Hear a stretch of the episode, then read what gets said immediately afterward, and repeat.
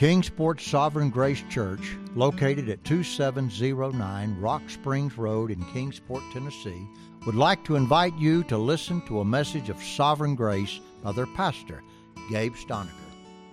For information and service times, visit www.ksgc.church. And now, Gabe Stalnaker. Our text today will be three verses of Scripture from Hebrews chapter 4. If you would like to read along with me, we will be in Hebrews chapter 4, and we'll begin reading in verse 14. It says, Seeing then that we have a great high priest that is passed into the heavens, Jesus the Son of God, let us hold fast our profession.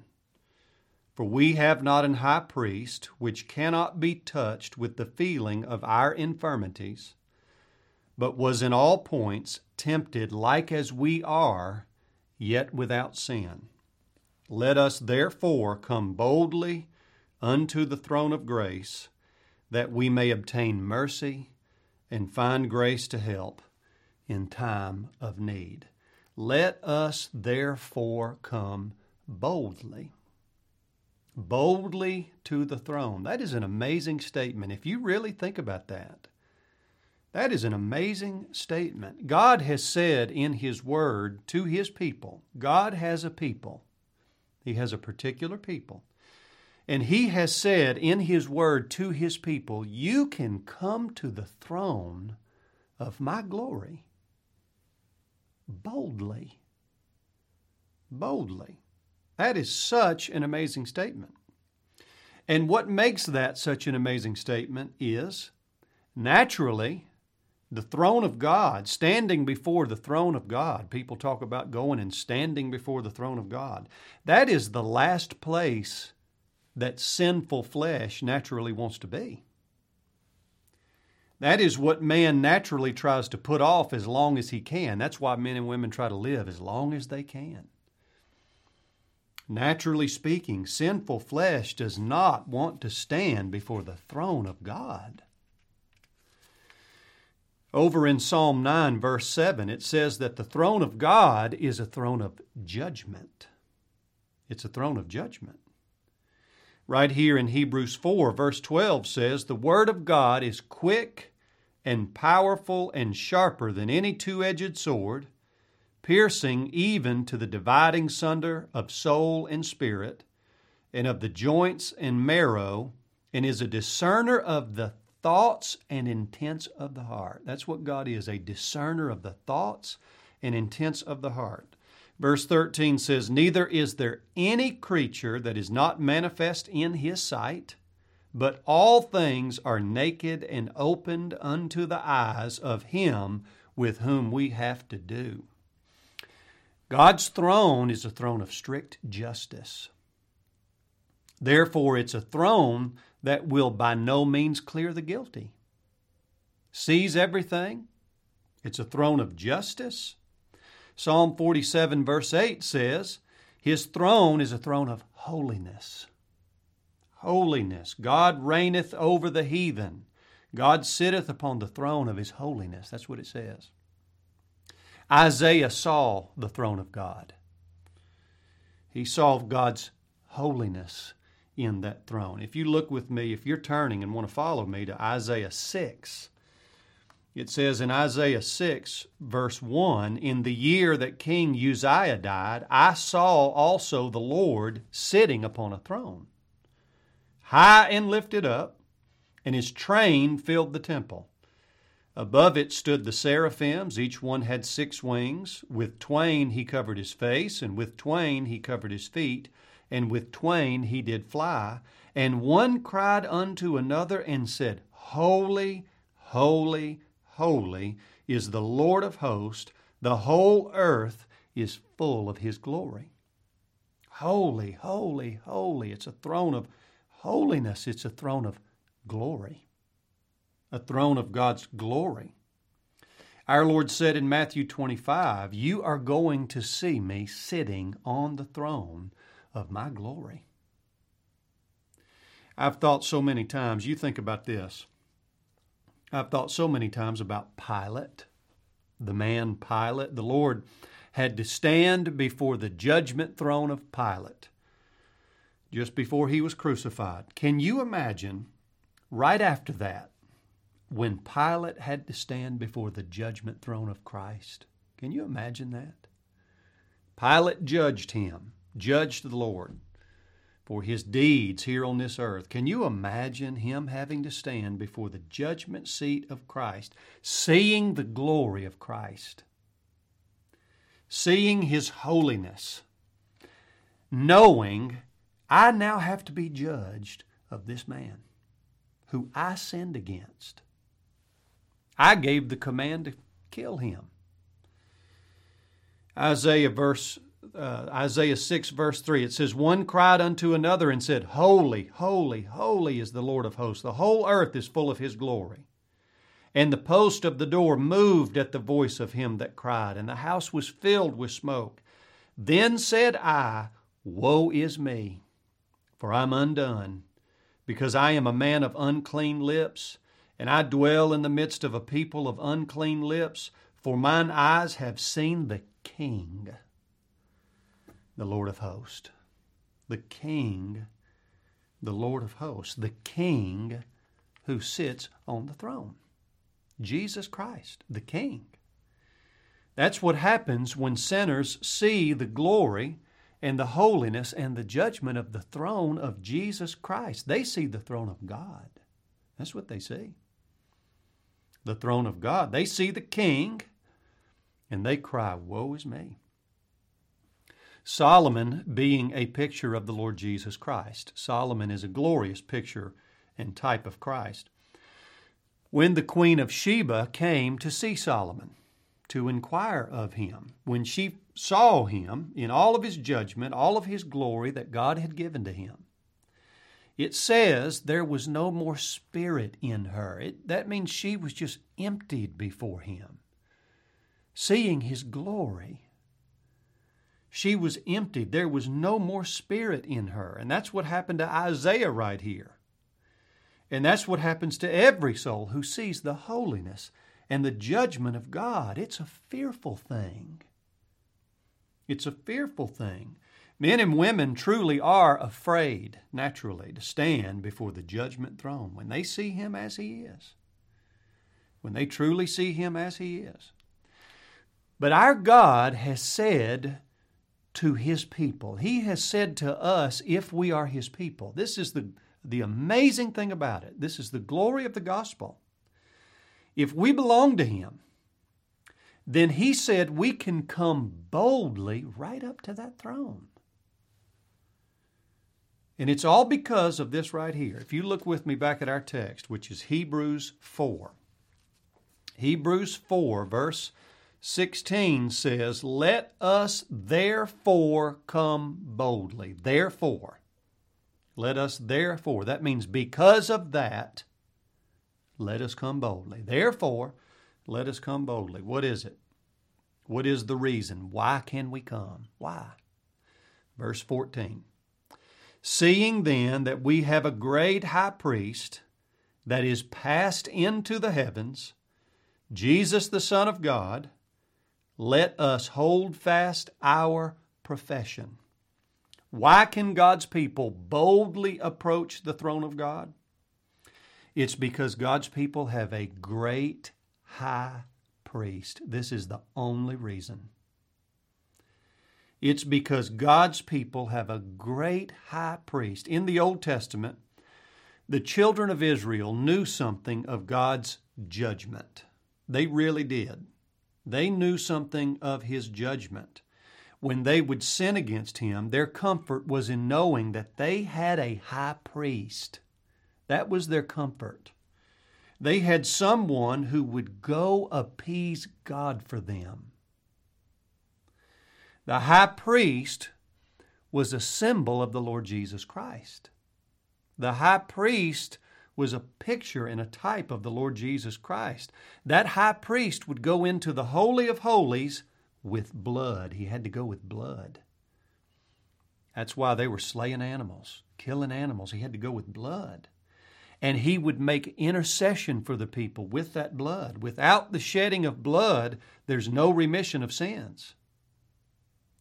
And in picture, in type, the blood of bulls and goats cannot put away sins. It wasn't their actual blood, that was a picture, that was a type. But in that type, that blood was an atonement that appeased God and covered the sin of the people. And their comfort was in knowing that someone has gone to God on our behalf before we have to go to God. God has dealt with someone first on our behalf before he deals with us. That high priest was their forerunner. That's what the scripture says. That's what the scripture calls him. Their forerunner, the one who went in first on their behalf to appease God for their sin against God. And when a sinner sees the holiness of God and the justice of God, that's what a sinner will want. I want someone to go in on my behalf first and appease him before he deals with me. Well, our God has said to his people in his word, You can come boldly to my throne because you have a forerunner. That's the good news of the gospel. That's my good news to us today. In Christ, we have a forerunner a forerunner. If you look at chapter 3, Hebrews chapter 3, verse 1, it says, Wherefore, holy brethren, partakers of the heavenly calling, consider the apostle, capital A, and high priest, capital H, capital P, high priest of our profession, who is it? Jesus Christ. Christ Jesus, the Lord Jesus Christ. He is our forerunner. He's our forerunner. Look with me at chapter 6, right here in Hebrews. Chapter 6, verse 19, it says, Which hope we have. This is our hope. Which hope we have, and as an anchor of the soul, both sure and steadfast, and which entereth into that within the veil. This hope has entered within the veil. Verse 20 says, whither, that means where the forerunner is for us entered. The forerunner has already entered. Even Jesus, made and high priest forever, after the order of Melchizedek. The forerunner. Jesus Christ our Lord. This is our hope. We have a forerunner.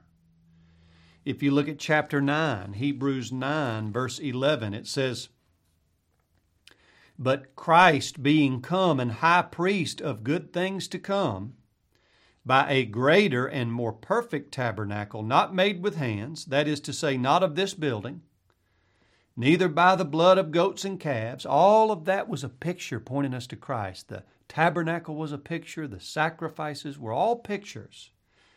Verse 12 says, Neither by the blood of goats and calves, but by his own blood he entered in once into the holy place, having obtained eternal redemption for us. God the Father has said to his people, You are welcome to come right on up to me, boldly, right on up to my throne, all because of the fact that you have a forerunner.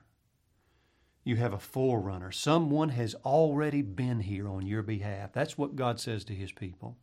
That's the good news of the gospel. Someone has already been here on your behalf. Isn't that wonderful? Someone has already stood here as your representative and made an atonement for the sin of your soul. Someone has already done that.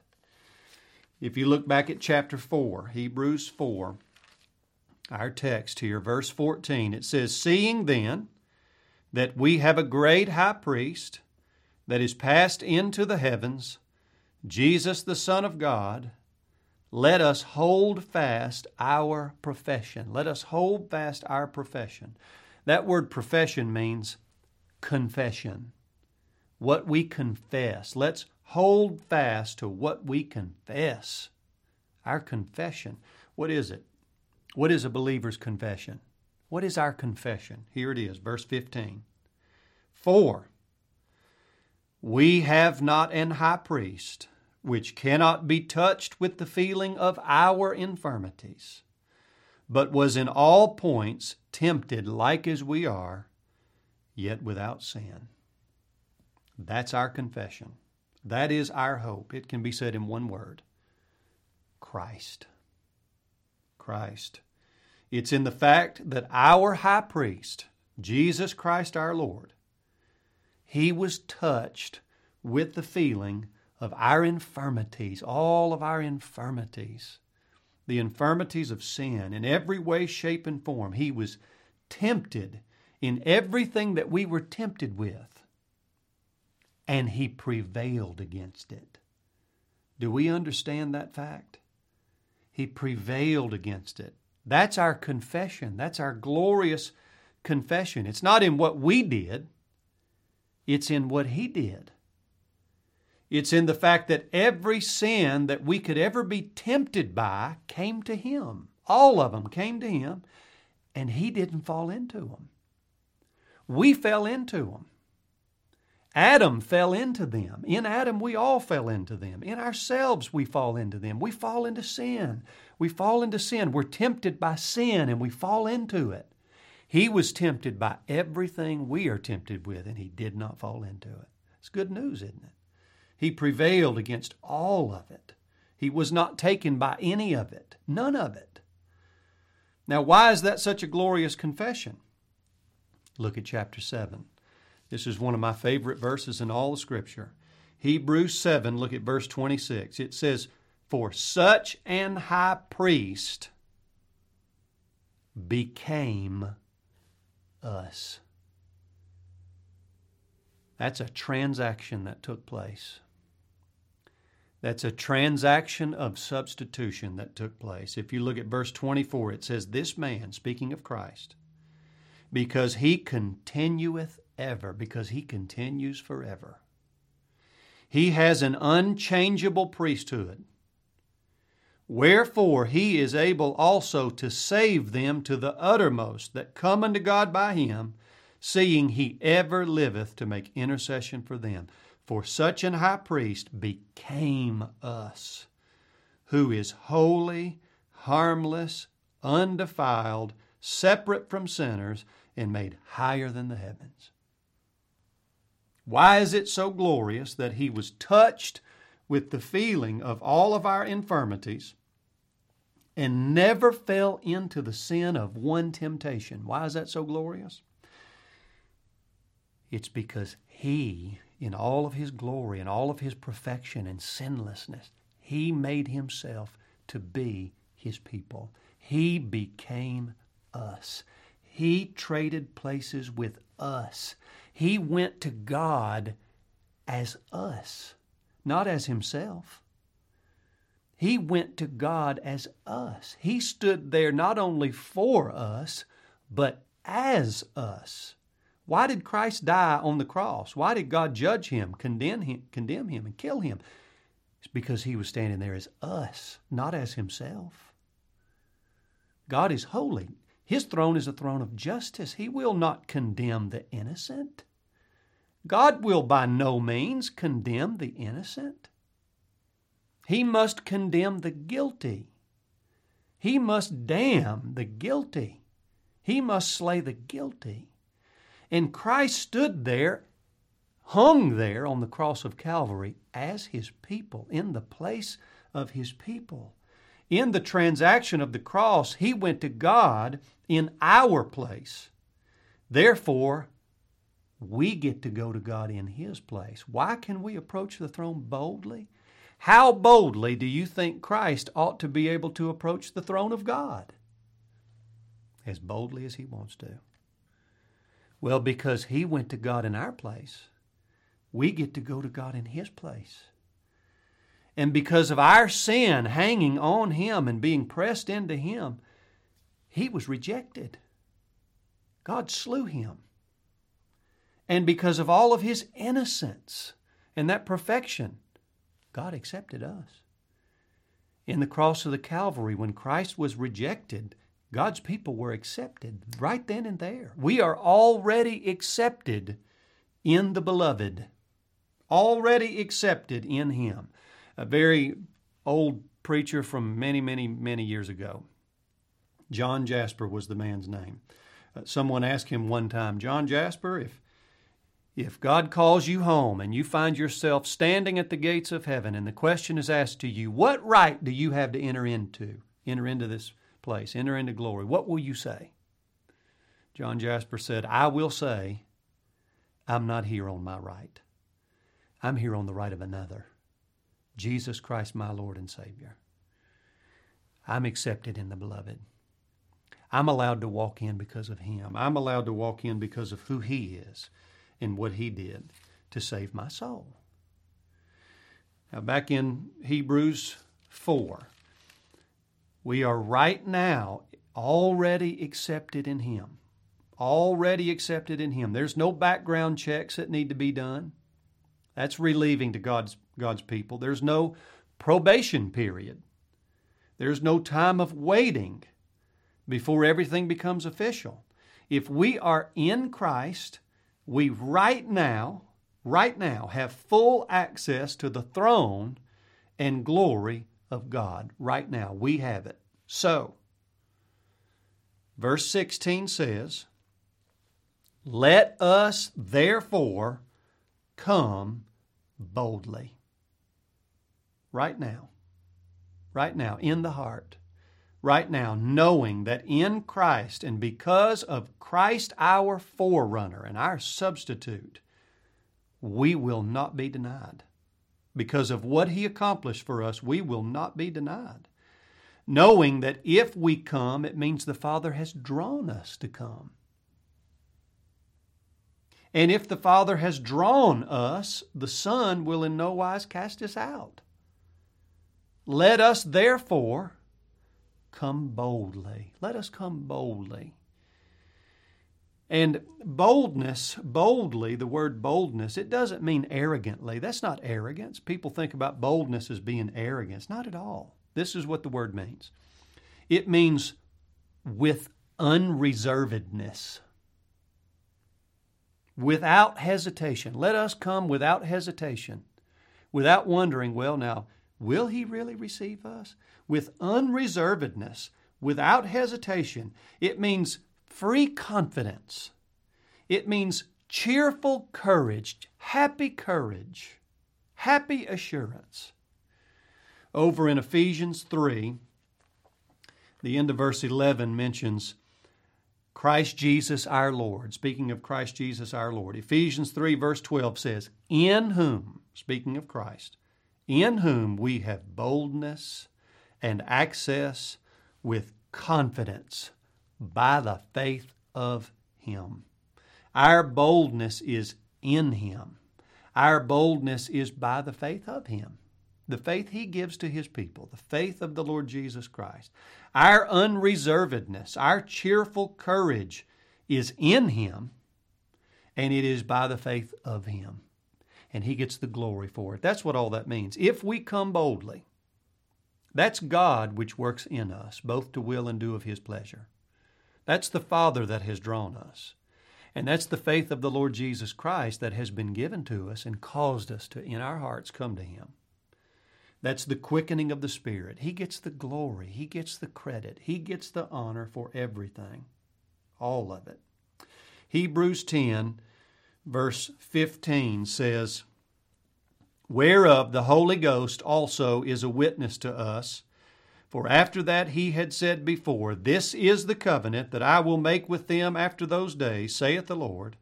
I will put my laws into their hearts, and in their minds will I write them, and their sins and iniquities will I remember no more. Because Christ put them away, covered them in his blood. They're gone. Verse 18 Now, where remission of these is, there's no more offering for sin. If they're paid for, they're paid for. We're not going to pay for them again. Verse 19 Having therefore, brethren, boldness to enter in to the holiest by the blood of Jesus, by a new and living way which he hath consecrated. That means made new, newly made, for us, through the veil, that is to say, his own flesh. That veil, when it was rent in twain, that symbolized the rending of the Lord Jesus Christ. That was our way in. That is to say, his flesh, verse 21, and having an high priest over the house of God, verse 22 says, Let us draw near with a true heart, in full assurance of faith, having our hearts sprinkled from an evil conscience and our bodies washed with pure water. Let us come in the payment of his blood. That's how we come. That's how we come boldly in the payment of his blood and in the washing of his purity. That's our boldness. Hebrews 13, verse 6 says, So that we may boldly say, The Lord is my helper, and I will not fear what man shall do unto me. That's our boldness. The Lord is my helper. If God be for me, who can be against me? That's our boldness. Our text says in chapter 4, Hebrews 4, verse 14, Seeing then that we have a great high priest that is passed into the heavens, Jesus the Son of God, let us hold fast our profession. Let us stay right there. Let's just stay right there. Our confession of Christ and His life and His death and His finished work on the cross for His people. Let us hold fast our profession. Verse 15 says, For we have not an high priest which cannot be touched with the feeling of our infirmities but was in all points tempted like as we are, yet without sin. Thank God. Verse 16 says, Let us therefore come boldly unto the throne of grace, that we may obtain mercy and find grace to help in time of need. When is our time of need? Always. Always. It is always. We are always in need. And the comfort of God's word to us is in Christ we can approach that throne for His mercy and His grace anytime we need it. If you need the covering of the Lord Jesus Christ, if you need the robe of His righteousness, if you need the washing of His blood and the forgiveness of His blood, you come to the Lord Jesus Christ. You cast your soul on Him. You cast your all on Him. And in Him you will be received. I pray the Lord will make that a blessing to our hearts. You have been listening to a message by Gabe Stalnaker, pastor of Kingsport Sovereign Grace Church in Kingsport, Tennessee. If you would like a copy of this message or to hear other messages of Sovereign Grace, you can call or write to the number and address on your screen or visit www.ksgc.church. Tune in at this same time next week for another message of God's free and sovereign grace.